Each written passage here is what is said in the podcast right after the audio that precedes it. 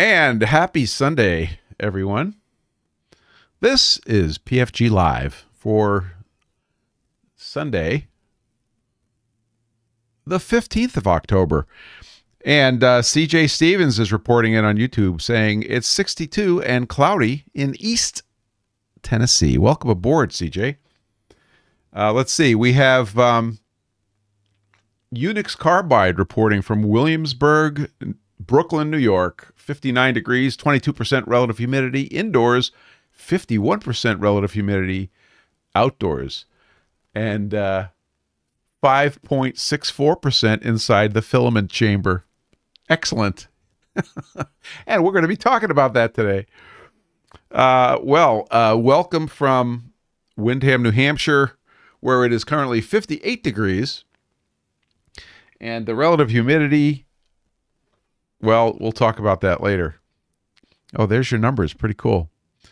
Evils is here. 19 degrees Celsius, 46% relative humidity indoors in Ghent, Belgium. Welcome, sir. Joel L checking in at 88 degrees Fahrenheit and sunny in Chandler, Arizona. Expected to be 100 degrees for the next seven days. When will it end? The answer is winter. It's coming. Warren Jones checks in and he says, My weather is whatever your weather is, Spence. You are correct. And that is um, uh, Sky Broken. Oh, well, let's go right to the Manchester weather, shall we, Warren? That's like halfway between us. Manchester Airport reporting at 1753 Zulu. Winds are 310 at 12, gusting to 19 knots. Visibility is 10 miles. Scattered clouds at 4,400 feet, broken at 15,000 feet, broken at 25,000 feet. Temperature 16, dew point 03, altimeter 29er 40. DBX is checking in. White Plains reporting at 1656 Zulu, winds 310 at 16, gusting 20 knots. Visibility 10 miles, clouds scattered at 4,200. Temperature 14, dew point 06, altimeter 29er50. Uh, let's see. Test room is checking in from, okay, Oskapel, Netherlands, 9 degrees Celsius and 79% relative humidity. Welcome, sir. And um, a wonderful day it is. The weather was very pleasant uh, yesterday and today, and we'll be enjoying some more of that. Robert Simpson is uh, checking in at 51 degrees Fahrenheit, cloudy near Detroit. We'll go with near in an astronomical sense. On the Discord, we have Warren Jones, Evils, DBX, and Unix Carbide. Welcome, Discorders. You look very discordant. Um, let's see. We are set up to take a video question from the Discord crowd. Uh, or even just an audio question. So if that happens, you let me know in Discord. But um, this was uh, this was a good week. So yesterday, let's see. I have a, I have a picture to go with the story. Yes. Here we go. So yesterday, my son Jared and his teammates started their project where they are building a trebuchet as part of their physics class. And this is a proud tradition that started, of course, with Sam. And uh, now it continues with Jared in his physics class. Uh, hey, Carl's checking in. Carl Tauber, all rise. Be seated. Uh, 57 degrees and sunny in Rhode Island. Now, is it that is that the report for all of Rhode Island? Just kidding. Postage stamp. So Jared and his teammates uh, head over to Home Depot, and by head over, I mean dad gets to drive them in the truck over to Home Depot to start buying materials for their uh, trebuchet project. And uh, not only did they learn about Home Depot, they learned how to evaluate the straightness of two by fours and the flatness of plywood. So Here's a couple of slides of those guys making their way through the uh, narrow aisles and finally uh, to the truck where uh, we managed to load up $188 worth of wood. yeah, uh, that was that was just a little crazy. That was uh, a big price for 11 two by fours and two sheets of plywood and a couple of hinges and stuff. That was a little scary. Uh, I I did I did not bring PFG stones to check the plywood for good reason. Nor did I bring a pocket flat file, sir. Uh, well, okay. So this batch of two by fours at Home Depot was uh, surprisingly nice. Like I was a little shocked. I was ready to see junk, um, and they were pretty good. We did have, however, reject a few of them from from the lot. Right, we we picked them up, and and the and the the guys checked them, and a few of them were were a little warpy. So, uh, but overall, I was actually I was actually pretty pleased. And the plywood also, I think we got um, I think we got AC uh, what thickness plywood did we get? I don't remember exactly, maybe three eighths. And it was looking pretty good. So they have good looking, uh, good looking wood. I'm not judging, but here it comes. So let's see. Oh, uh, Wes is checking in reporting 61 degrees and sunny in the rural Idaho. Welcome, sir. We, we, we appreciate you being here. So that was the uh, that was the fun project, uh, getting those guys spun up and uh, and going. And of course, this morning's project, which I posted on Instagram, was breakfast, and we had I made myself a very nice uh, portion of bacon and eggs, and enjoyed it immensely and I needed my slideshow to uh, to remind me of that, to remind me of the magnificent protein that I enjoyed. Um, let's see. So I posted. Um, oh, K Bonk just checked in. 62 degrees for a high, 48 degrees for a low. Presently, it's 60 degrees in the 19123. I know where you are, and it rhymes with Philadelphia. Welcome, sir. So I posted some cryptic, uh, some cryptic weirdness. I know that comes as a complete and total shock to you on Instagram of these um, plastic prototypes that I made, and um, I immediately got a question from Deflagrate, who of course is here in another name, as to uh, what the what the heck are you making there? So before I get into it, I put a picture up on the screen, uh, and I actually have the the the actual live parts right here, and they have a very interesting pattern in the end. Right, they have this long slot that has a, a sinuous shape. And would anybody care to take a guess before I tell you the story as to what these things are for? Because I didn't say anything on Instagram. I thought I'd leave it as a surprise. But I'm going to use this as an example of of how I like to um, prototype things using the 3D printers. And I think it's a it's a useful idea, and if you don't already do it, I think it's something you should consider. I'm going to have a sip of tea.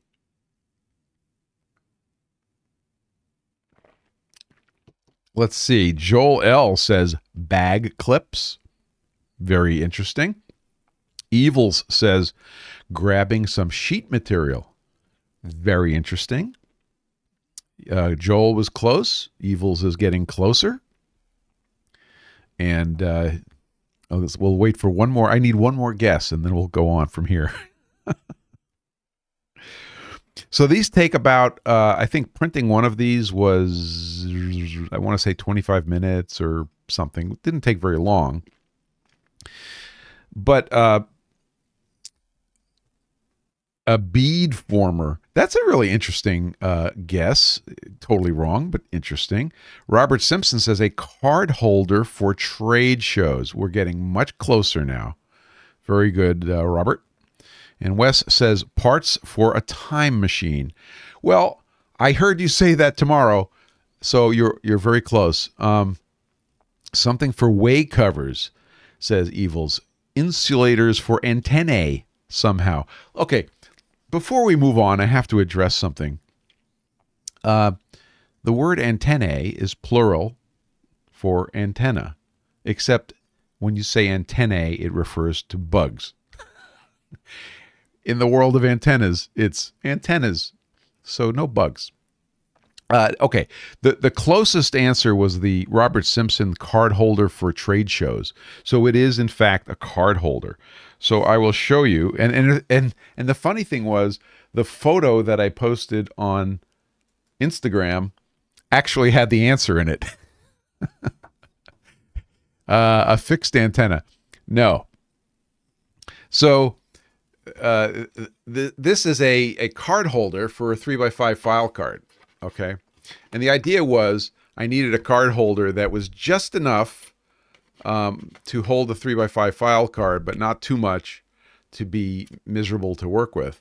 And actually, I'm using it in the other direction. I'm using it uh, so that you would put it in from the top, and it would sit there. So the reason I like I do this is I am a three by five file card guy. I like to carry around a couple of blanks. I, I write things on them. Uh, if you were able to look over at my my board over here, my magnetic whiteboard, you'll see a bunch of three by five cards on magnets. So I wanted something that I could put on the edge of my little shelf here where my monitors are to hold cards. And this could be projects, ideas, um, tasks, or whatever. And three by five file cards are just fast. Okay. I don't have to open an app. I don't have to type on a little keyboard. I can whip it out grab my Grimsmo uh, Saga pen. Let's just dwell on that for a moment.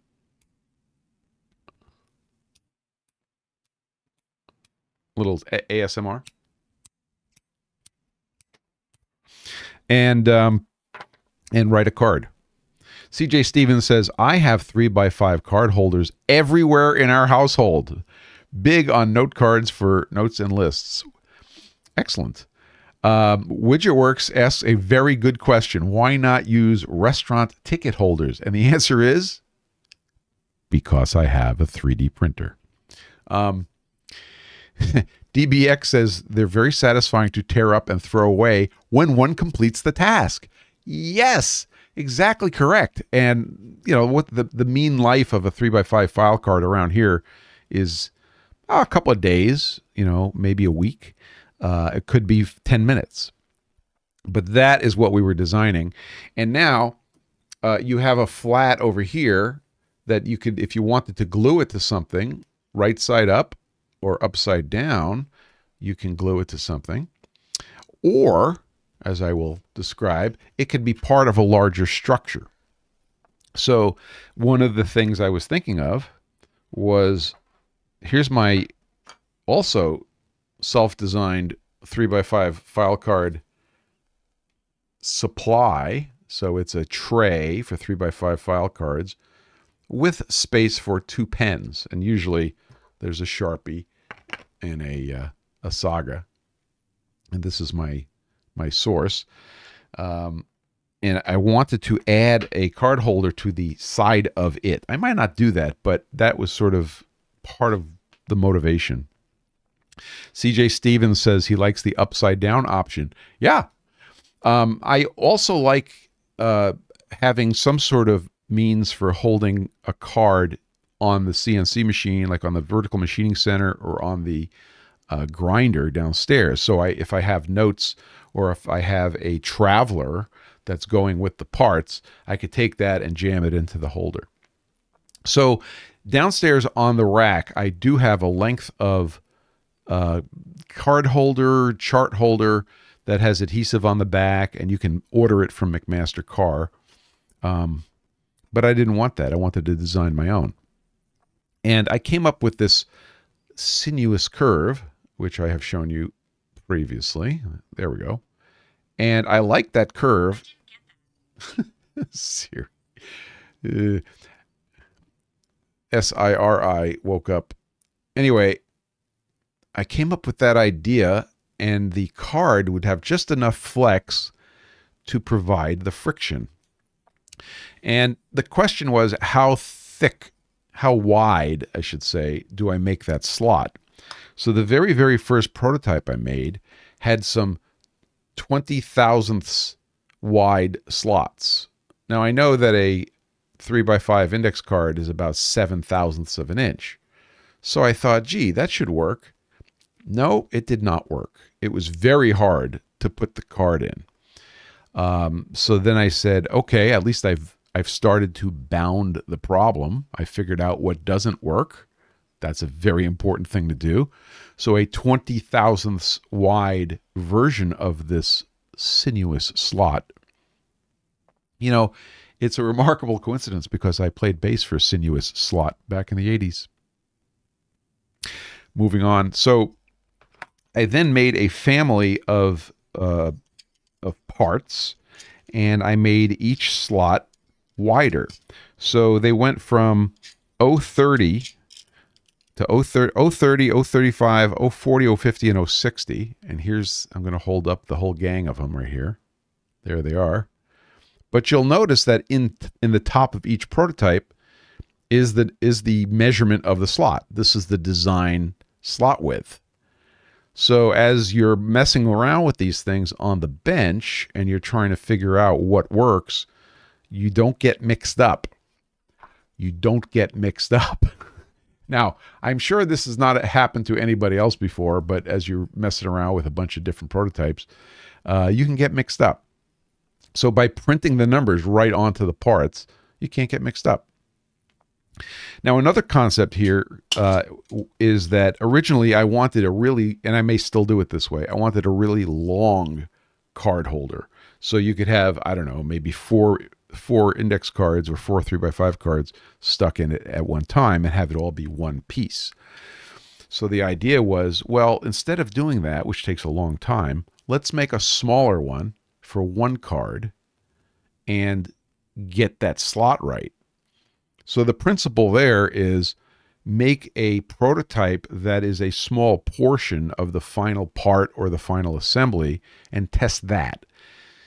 The, the important thing there is being small, you can make it fast, especially on a 3D printer, and you can make many of them. You can make your array of sizes. In this particular case, I was changing one variable. So the one variable I was changing was that slot width, and I made an array of just that slot width. But you could have two things going on. You could have, you know, two variables. And you can quickly print up, you know, while you're eating dinner, you could print up the choices to test and then then you can go test it. Now, I discovered that 060 was the correct number for this nice gentle grab. It was just the right amount of grab okay, in, in the 060 version. But the 050 version, it worked, but it's a little tighter. So that was interesting too. So this is the 050 and it works, but putting the card in is not soul satisfying. It's a little hard to push it in, but that also works. So I took my five sample um, prototypes with the five different slot sizes and I did a focus group. I went downstairs. Oh, here we go. DBX just posted some little pictures of his. Lovely. Uh, very nice. So we're in the same camp here. Um, so I went downstairs and I took my my index card and I took my five samples and I gave it to my beautiful wife Chandra and I said, "Would you please test these and tell me what you think?" and then rank them in order of most preferable to least preferable. And she said the question which all focus groups are going to ask you, which is, what am I looking for? And the answer was just put the card in, take the card out, and do that on all of them, and just tell me which one you like. And she did. And the, the answer was um, pretty predictable. She said the the 060 is the one, and the 050 was okay, and the other ones were were not so good. I said thank you very much. So the principle there is you get somebody else's input that's not your biased input. You know, it's your it's your design, so you want you want it to be wonderful, but if somebody else has a different opinion and they're a user or a potential user of the of the thing, you want to hear that input, you know, sooner. Um, so the 060 is pretty nice, you know, and c- can we start making a little fine tuning on that? Maybe, but um, I have other things I'm going to do to to push that project forward. But it's quite useful for me, and I'm I'm pretty I'm pretty pleased with it. You know, another possibility is to you know add things to it, add a clip, um, so that it can clip on the edge of my shelf here. Uh, add a magnet so it could magnet to something. Who knows? But you make a small piece of the concept and you you test it, and the 3D printers are perfect for this because you could very quickly try something and this it doesn't have to be in its in its final material it could be something that you're going to machine and you're just trying to get a a look a feel a um a functionality before you start doing the expensive stuff so that was the that's the answer to the little riddle as to what the heck was spencer doing on instagram um, with these parts. And I thought about it and I said, you know, I could have made these only, you know, three quarters of an inch wide just to get that that feel.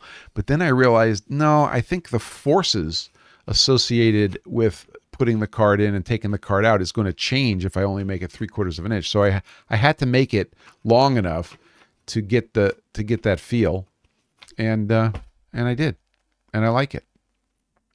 So um, I will be happy to post the STL of this uh, shape, and you can do with it what you want, and that'll be in the usual place um, in my links page under uh, something logical. We'll figure it out. So that was a story on on uh, on prototyping, and I do that a lot now with the 3D printers. If I have an idea, I prototype it.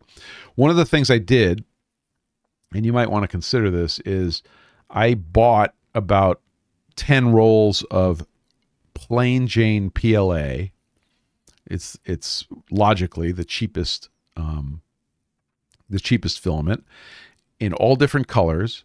So if I have to prototype something and I, I want to make different parts, different colors, and just kind of put things together, you know, and just start seeing what I think, um, and I'll I'll do it in regular PLA because it's going to have a it's going to have a half life of two days, and then it's going to end up in the trash. Um, oh, I'm sorry, in plastic recycling, um, and therefore might as well make it out of PLA.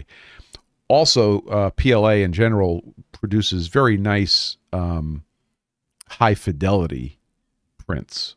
Not the strongest things in the world, but we're not asking them to be um, mechanically sound. Just just have the right shape.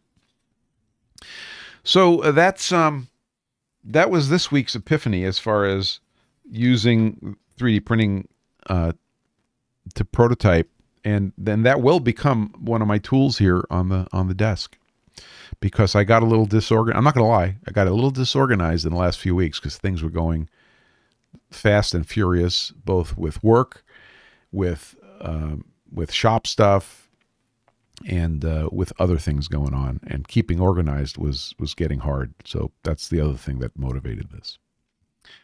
So that's the story. Um, if you don't have a 3d printer go get a 3d printer.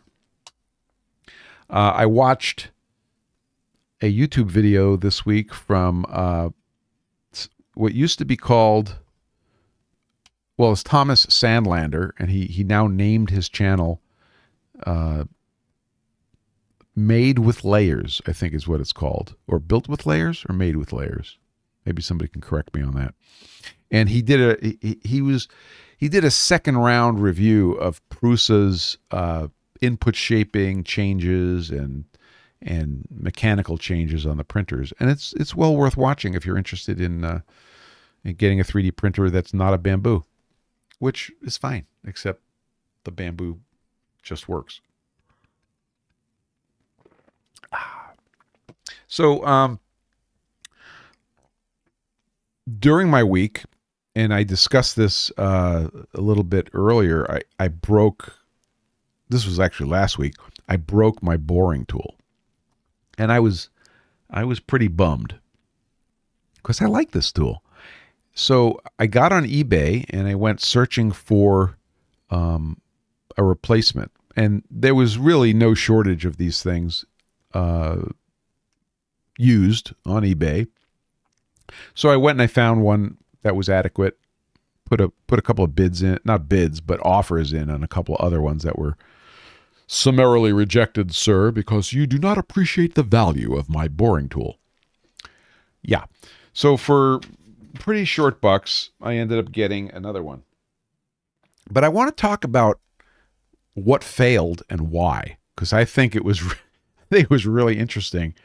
Um, so, uh, it, if you will recall, when we last met our heroes, uh, I was boring a hole in a fixture to hold a magnet, which was going to get ground.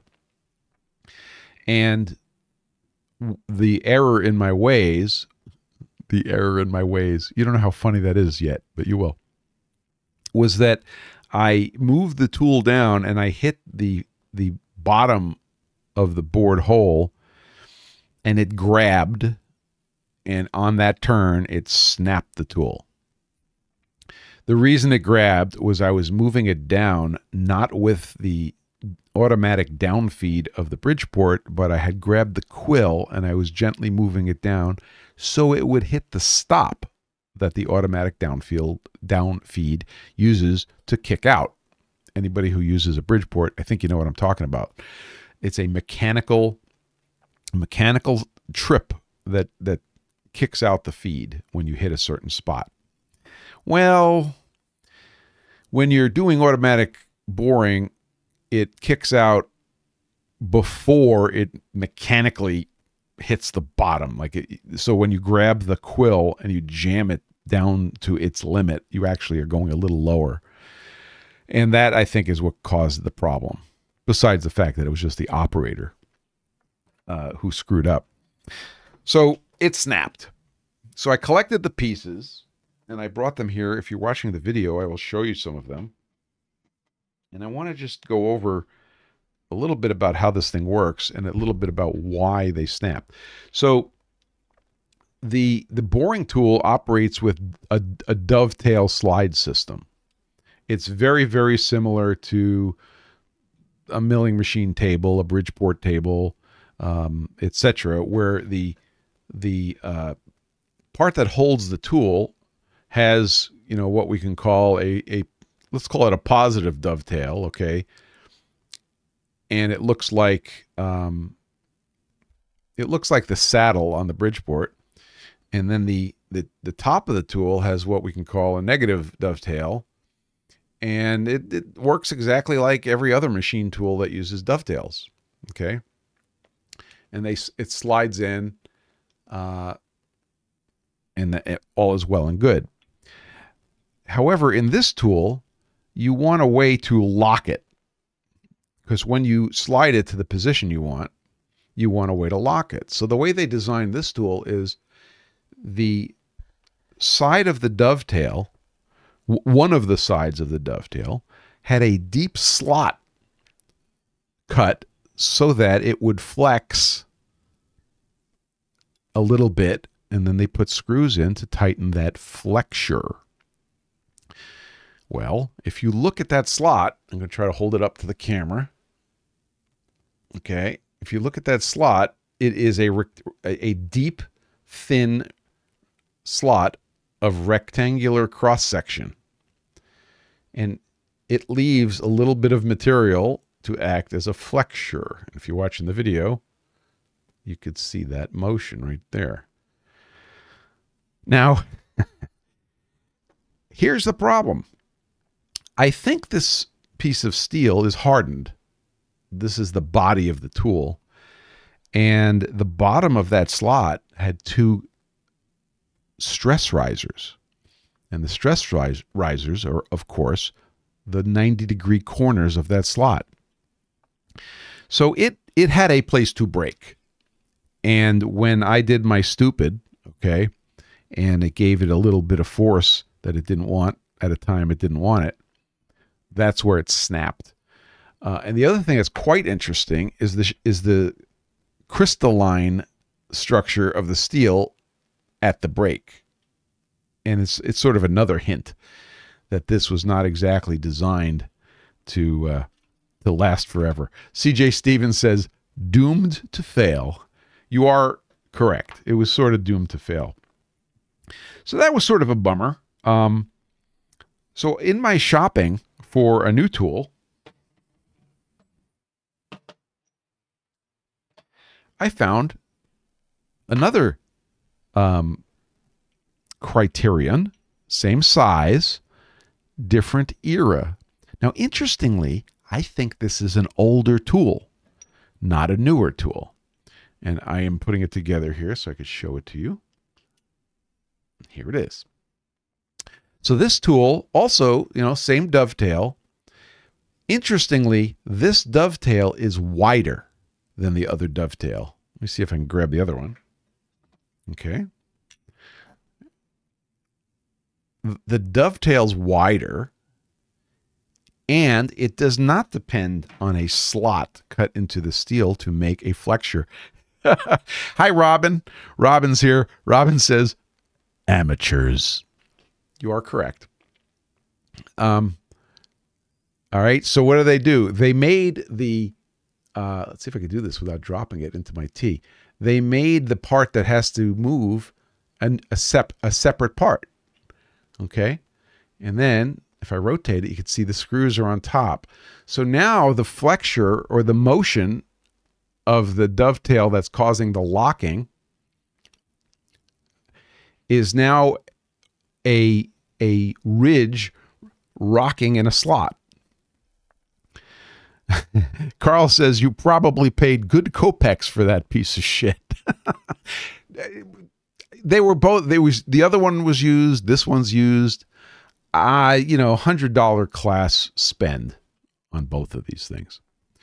Uh, Widget Work says you could just fix that old one, drill and tap the old parts and bolt a plate. On. Yeah, I know, I know. I that's why it's not in the trash. Flat Lapper says I'll call you Gronk. No, I don't think I over gronked it. Well, okay, I did. I did over gronk it. But I like the fact that they they this one, uh, the new one, the new old one, is a separate piece, and there's nothing here to cause a stress riser. And if you think about where the stress goes when you flex this thing, it goes into the bowing of this little plate that's on the side. Now, if you're just listening to the podcast, I just want you to understand I fully appreciate the uh, frustration you're feeling right now. But if you looked at the pictures on Instagram, you, you, could probably follow along. So the reason I say that I think this is an older design is the shape of the nose. This is a kind of a cylindrical nose, and the other one had this much more, you know, beefy looking conical nose. So I don't know. I can't tell what year it was made, but I could tell you that from the same company, we get two designs in the same size, and this design is superior. So that's what I'm going to do. I'm going to get this guy going and um, uh, get get back to my my boring business. Uh, interestingly, I'm just looking at this plate and I might even be able to see a little bend in it, like somebody who has been gronking on it. But no matter, uh, it's all good. So much was learned here. Uh, Rob Renz says, I think the conical nose went with the fine adjust. Um, okay, so yeah, we didn't talk about the fine adjust. Uh, this, the old one, I shouldn't say old one, the broke, the one I broke has the tenths adjustment on it which I kind of like. And Rob Renz seems to think that that's when the conical nose uh, came into being. That's possible. Um, we'll find out. Maybe I'll even call those guys and ask them. They're in California. Uh, I think that this uh, the tenths adjuster is threaded top and bottom, so I may be able to transfer it over to the new one. We'll see what happens. I'm sure Robin will agree that we can't leave well enough alone. So as I bring up the new one, it'll be better. We'll make it better, and then we'll then we'll put it into use. Um, but I, I enjoy those. I enjoy them very much. And the adjustment screws, I think, are identical. Uh, they still are using the same adjustment screws. Uh, no no significant change there. And um, I generally like the tool, but we'll make it better. So that was uh, that was very interesting. Um, it was really surprising, you know, if you were going to design a tool that had to have a little a little flexure. Um, uh, would you just? I mean, if it was aluminum, well, I don't know. I don't think I'd ever do it. One, somebody on Instagram says you'd think they would have drilled a hole, you know, to make the bottom of that that flexure round instead of that rectangular shape. Yes, I would have to agree with that.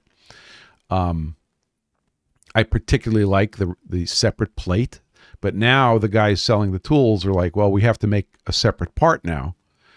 And that's a separate machining operation, separate setup, a, a new SKU.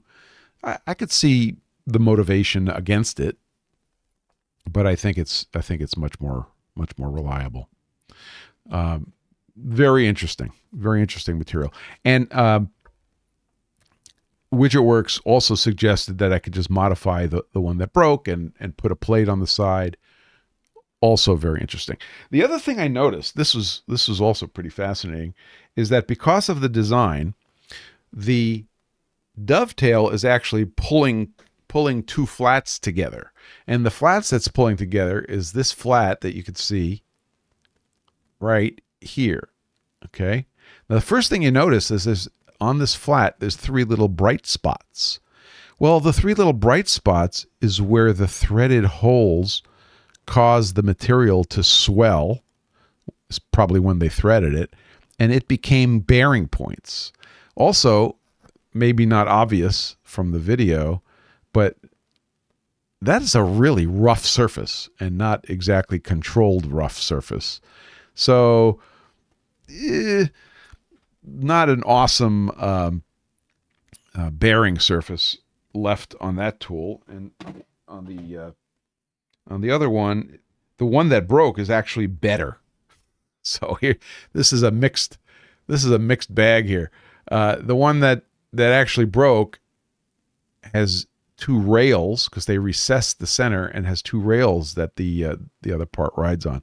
So it's a bit of a it's a bit of a dog's breakfast as far as uh, design uh, methodology, design competence, um, and performance. So I could probably spend a thousand dollars and get myself a Skookum uh, boring tool, but I don't think I'm going to do that. Uh, or I could just get Rob Renz to uh, to make me one. What do you say, Robin? We could make a boring tool. Uh, yeah, nobody would be able to pay for it, but we could make it. Um, so that's the that's the stu- story on the boring tool. I do have another one. I have a cheap Chinese uh, big one, which is adequate to task, but it's not great. And uh, I kind of have a, a, hankering for one of those wall hoppers, uh, wall hoppers. I'm pronouncing it wrong, but those were copied in a couple of different ways, and that looks like a fun thing to use on the manual mill. But that'll have to wait for another day. So um, I want to get into the topic of the software hardware major win we had this week. Uh, but if you guys have any questions, uh, comments, or snide remarks on on the current topic, let me know because once I switch gears, there's no coming back. I'm gonna have a sip of tea if that's okay.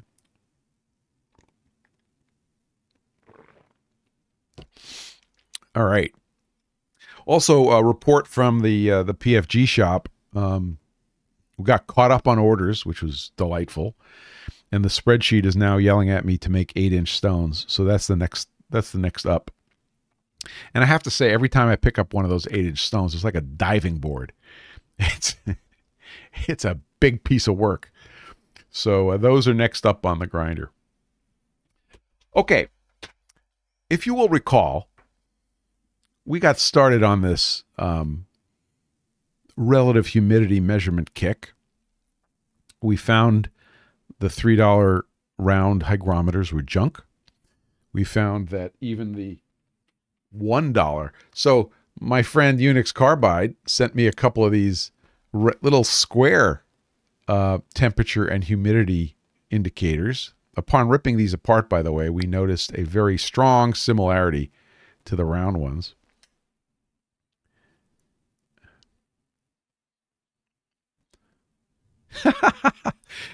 so Rob Renz is actually uh, uh, saying that the original design was fine.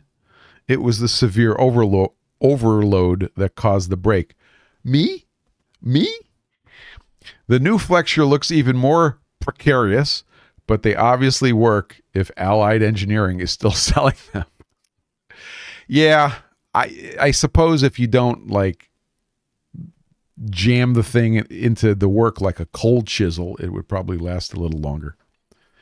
Um, Unix Carbide is reporting in from Mobile in the Brooklyn, New York, and uh, or for the moment you're on a bridge. It looks like I'm not sure which bridge that is, and uh, he's mobile and missed all the video. I'm sorry. We'll we'll we'll do it later. Anyway, getting back to the the uh, hygrometer story, the round ones were junk. My my buddy Unix sent me the this little square one, which is cute as a button, except it's basically the same topology and the same methodology. So it's not it's nothing to write home about. Um, then we finally discovered the Sensirion sensor and its eval board, which became a solution for us like quickly. Um, so that works great. A great sensor putting out great data. Uh, then we we learned that Adafruit is offering it as a device to add onto their uh, Stemma QT bus, which is really the I squared C bus coming off of their feathers. So that has been a win. And the first thing I did with it is I used the Adafruit software called WipperSnapper. And if you drop WipperSnapper onto a onto an Adafruit feather board, of which I'm holding one up to the camera, um, it will immediately start publishing data to their website, to the, the, the web server that they use, that they offer called Adafruit.io. And it starts making nice graphs and, and whatever you want to uh, display that data. But it was very important to us to get long battery life. And one of the problems was in the um, in the display version where you were you know reading the display continuously those would not last terribly long on the battery and the question was can we get this thing into deep sleep and i know you know the answer already that the answer is yes but i want to tell you the you know the history of how we got to yes so last year uh, there was a project at the high school they called the project. And they had to build these cubes. This is this is one of them of their own design. This is the one that Jared worked on, and I helped a little bit with doing the 3D printing that he specified. And buried in here, you might might be able to see on the camera, is one of our favorite boards without the display. So it's an ESP32 S3 board. And they had a pressure sensor attached to it. And part of the mission was they had to report pressure. They had to read this little sensor in front. They had to read a light that was blinking a message and report the message. And they were not getting great battery life. And they were using AA cells. Uh, I think three of them, it looks like. Um, and they were getting insufficient battery life. So my friend Doug, who I've mentioned previously and who um, we've enjoyed some information from, Doug said, "Yeah, we try." And Doug, Doug and I are both volunteers at the high school. Uh, he says, "Yeah, we were trying to get that thing working, but the ESP32 has some issue where from Circuit Python you can't get it into deep sleep to get the current down." So these things were eating batteries.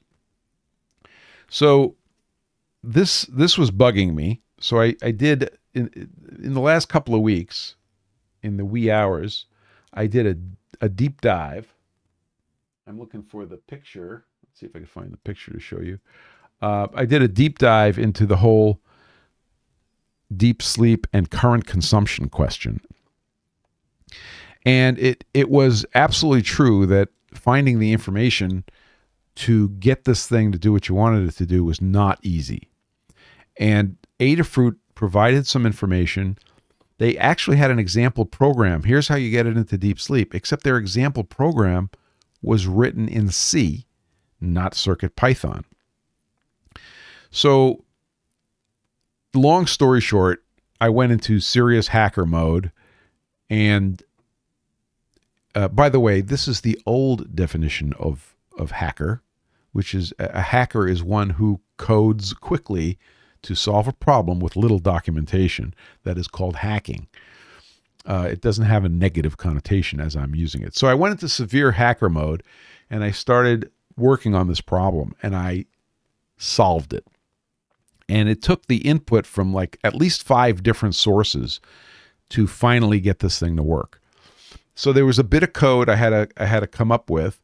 You had to import the correct libraries from um, let's see. I'm going to show you on the screen.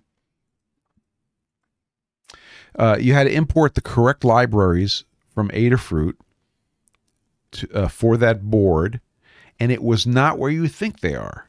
I believe it was in the alarms library because you're able to put the thing into deep sleep and set some number of seconds before it would activate a quote alarm and it would wake up and then basically reboot.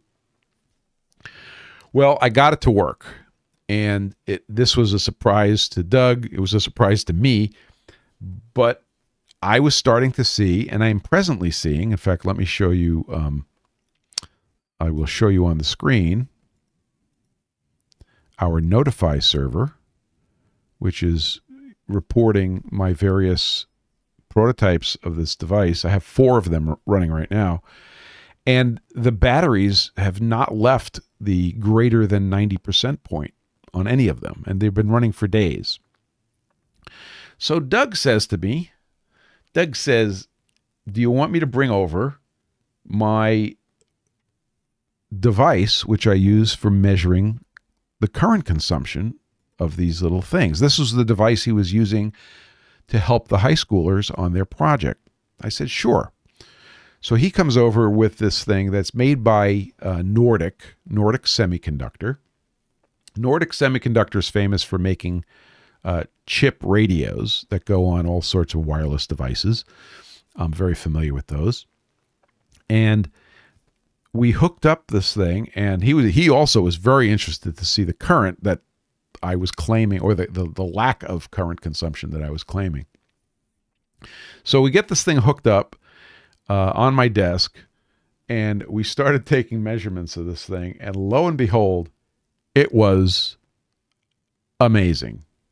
Um, so once the initial startup finishes after the boot sequence, so let's think about this. So in the boot sequence, this thing has to wake up it it has a bootloader. It's gonna it's gonna load up code from your um, from your program. It's going to start running your program. All of this is memory intense, so it's current. It's using a lot of current. Uh, it's going to it's going to wake up the Wi-Fi. It's going to start looking for the Wi-Fi network, transmitting and receiving on the Wi-Fi network. It's going to fire up the sensor. it's going to actually fire up the screen bef- briefly before we get a chance in our program to say, no, no, no, no, no, don't turn the screen on. So uh, there's a whole bunch of stuff going on with current peaks of 500 milliamps. This was very interesting to see. But it all finishes up um, in pretty short order. It's taken its measurements, it's posted it to the net. Right now, we're posting two different ways. We're posting to the Notify server, which gives you the, the nice uh, brief notifications that I was showing you. This uh, this was taught to me by uh, DBX Dan, but it also is going to Adafruit's Adafruit IO server. So we get this, and that's called. you need another acronym. You don't have enough acronyms today. Stand by. That's called MQTT. Don't ask me what it stands for. If anybody in the chat can tell me what MQTT stands for, I will report it. But it uses an MQTT protocol. It and the correct term of art is it publishes the data to a feed, which is not to be confused with Notify, where you're posting to a topic. Um, Unix Carbide says, I almost hit a cab when I heard I was somehow connected to those $1.50 sensors. I guess I deserve it for offloading my e waste in New Hampshire. yes, you do deserve it. Uh, here's the answer DBX reports uh, message, message queuing telemetry transport. And Evils comments on, on it saying, famous for not having a queue. This is what we have to deal with. So we are transmitting to the Notify server our data. We're transmitting our data to the Adafruit IO server. And then uh, let's see, what else do we do? I think we finally decide to shut down and we say, okay, we're good. It does a little bit of math to figure out how many seconds to stay asleep, which in this case is 3,600 seconds because it's 60 uh, times 60 or 3,600 seconds for an hour. And it goes to sleep. When it goes to sleep, that 30 the, the number 3600 is written into a register on the chip and there's this little teeny process. I don't want to call it a processor but process. I believe it's in a state machine that just counts down that register. That's all it has to do. It does everything else is shut down. Oh there's one other special thing i didn't mention. The i squared c bus which talks to the sensor, also talks to the screen, and it powers the sensor and it powers the screen. So, one of the things you have to do is shut down the I squared C bus before you go to sleep, and you have to shut down their little NeoPixel LED widget because that also gets powered. You have to explicitly power that down. Then you go into deep sleep. The good news is, as you saw on the thumbnail uh, for this video is that once you do those things, you actually are drawing 18 microamps of current. So for the lion's share of this hour that you're staying asleep, you're drawing 18 microamps. That is what we were looking for. So we got very excited about that. And um, I will be posting the code uh, of how I did that I mean, the difference between winning and losing on this thing was like 10 lines of code. But getting the 10 lines of code correct was the hard part. So let me give you some interesting numbers. That startup sequence that has 500 milliamp peaks in it, uh, we we asked the software, uh, the Nordic software. By the way, I ordered one of these for myself, so it's on the way.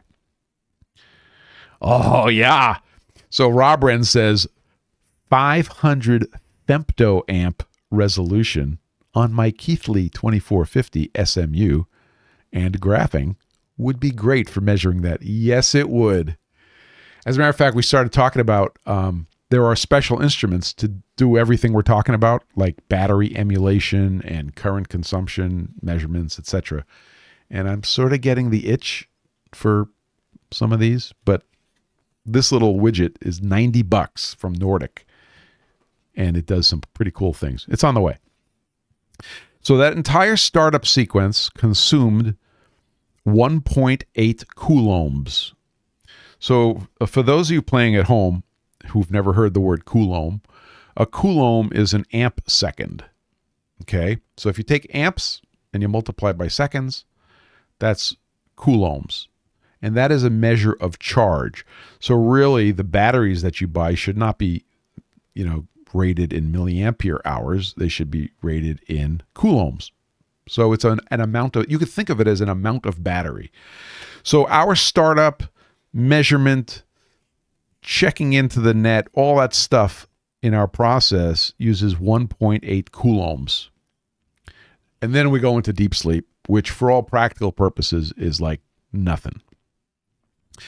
So it turned out that the 1200 milliampere hour battery, okay, which I'm showing on the screen, this little packet, little LiPo packet, that's 1200 milliampere hours. Uh, Robert Simpson says, check out EEV blog for lots of information on electronics, testing equipment, long but interesting videos. Agreed. He's excellent. EEV blog, excellent source of information. Plus, he's an Aussie. Oi, oi, oi. So you ready for this?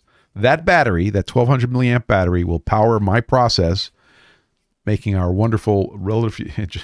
so let's see, we just got checked in here. KP4 just checked in with relative humidity 47%.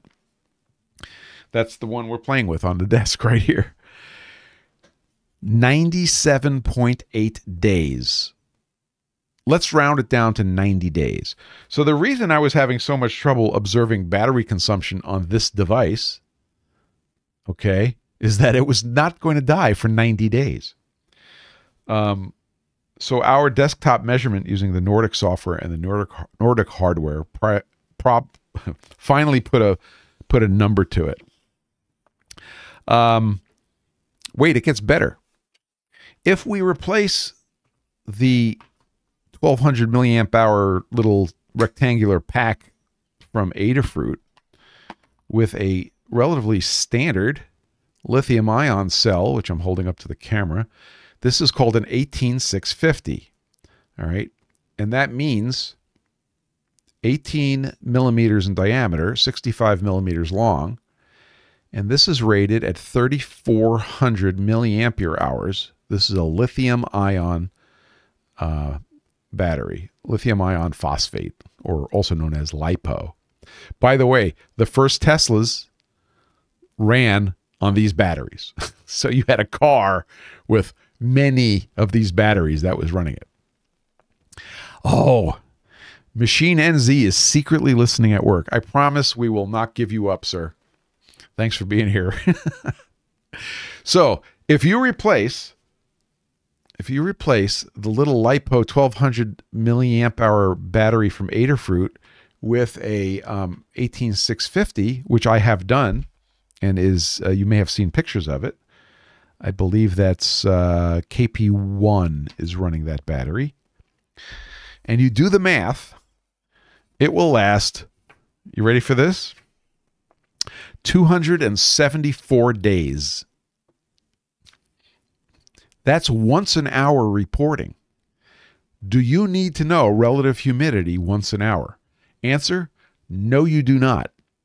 So why don't we go to once every three hours and boom, you've got that calculates out to on the order of a year and a half or two years. Uh, let's call it a year.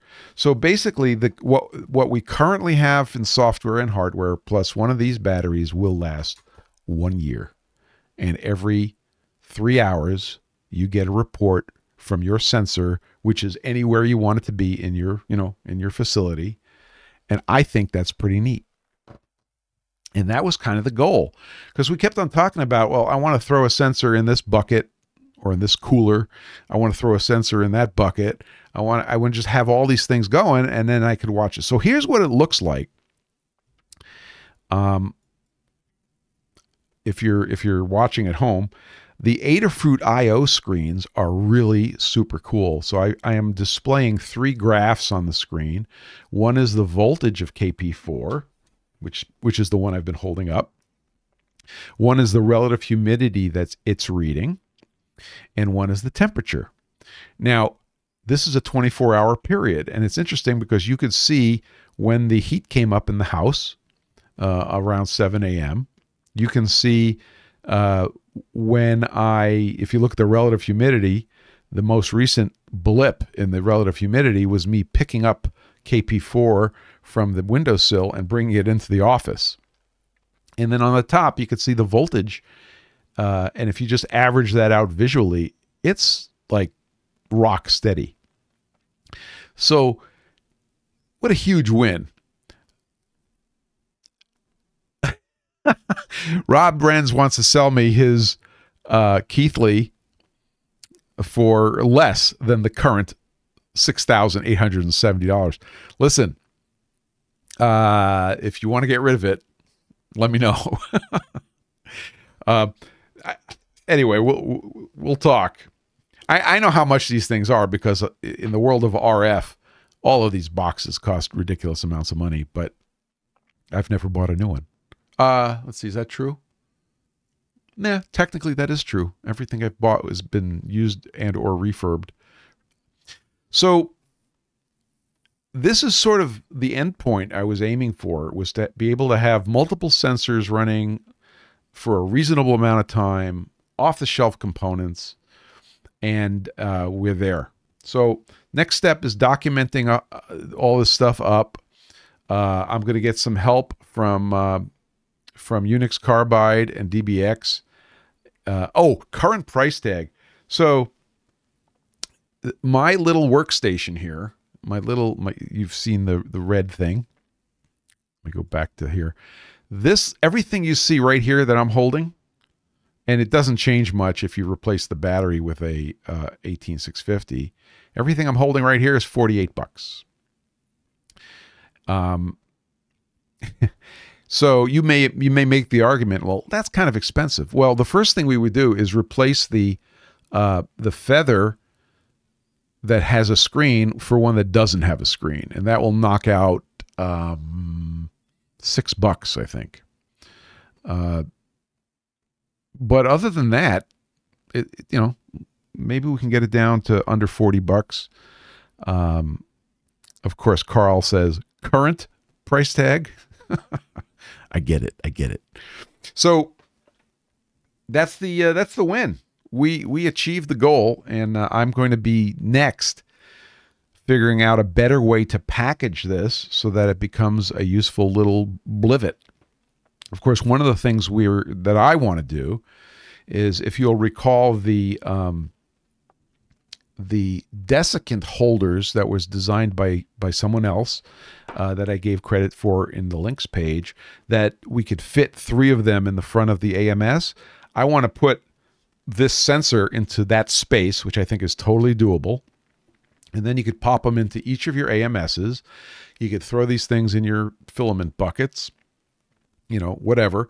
And then you can have a dashboard on Adafruit and look at all your sensors. You could program it to notify you if if one of the sensors goes out of spec.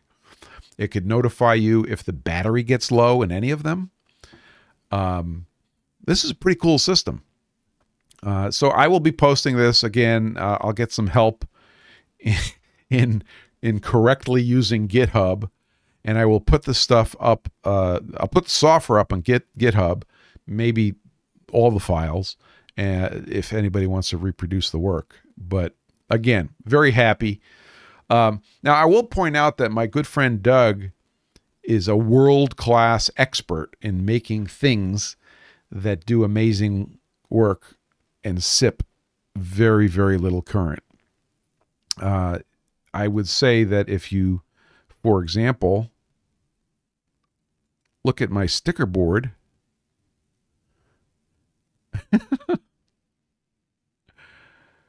Uh, if you see this uh, this sticker right there, I'm not saying that the cameras that Blink sells is anything like what we're doing because those cameras last for a year doing video on two AA lithium batteries. And you can say thank you to Doug for that, by the way. Um, and they have great antennas.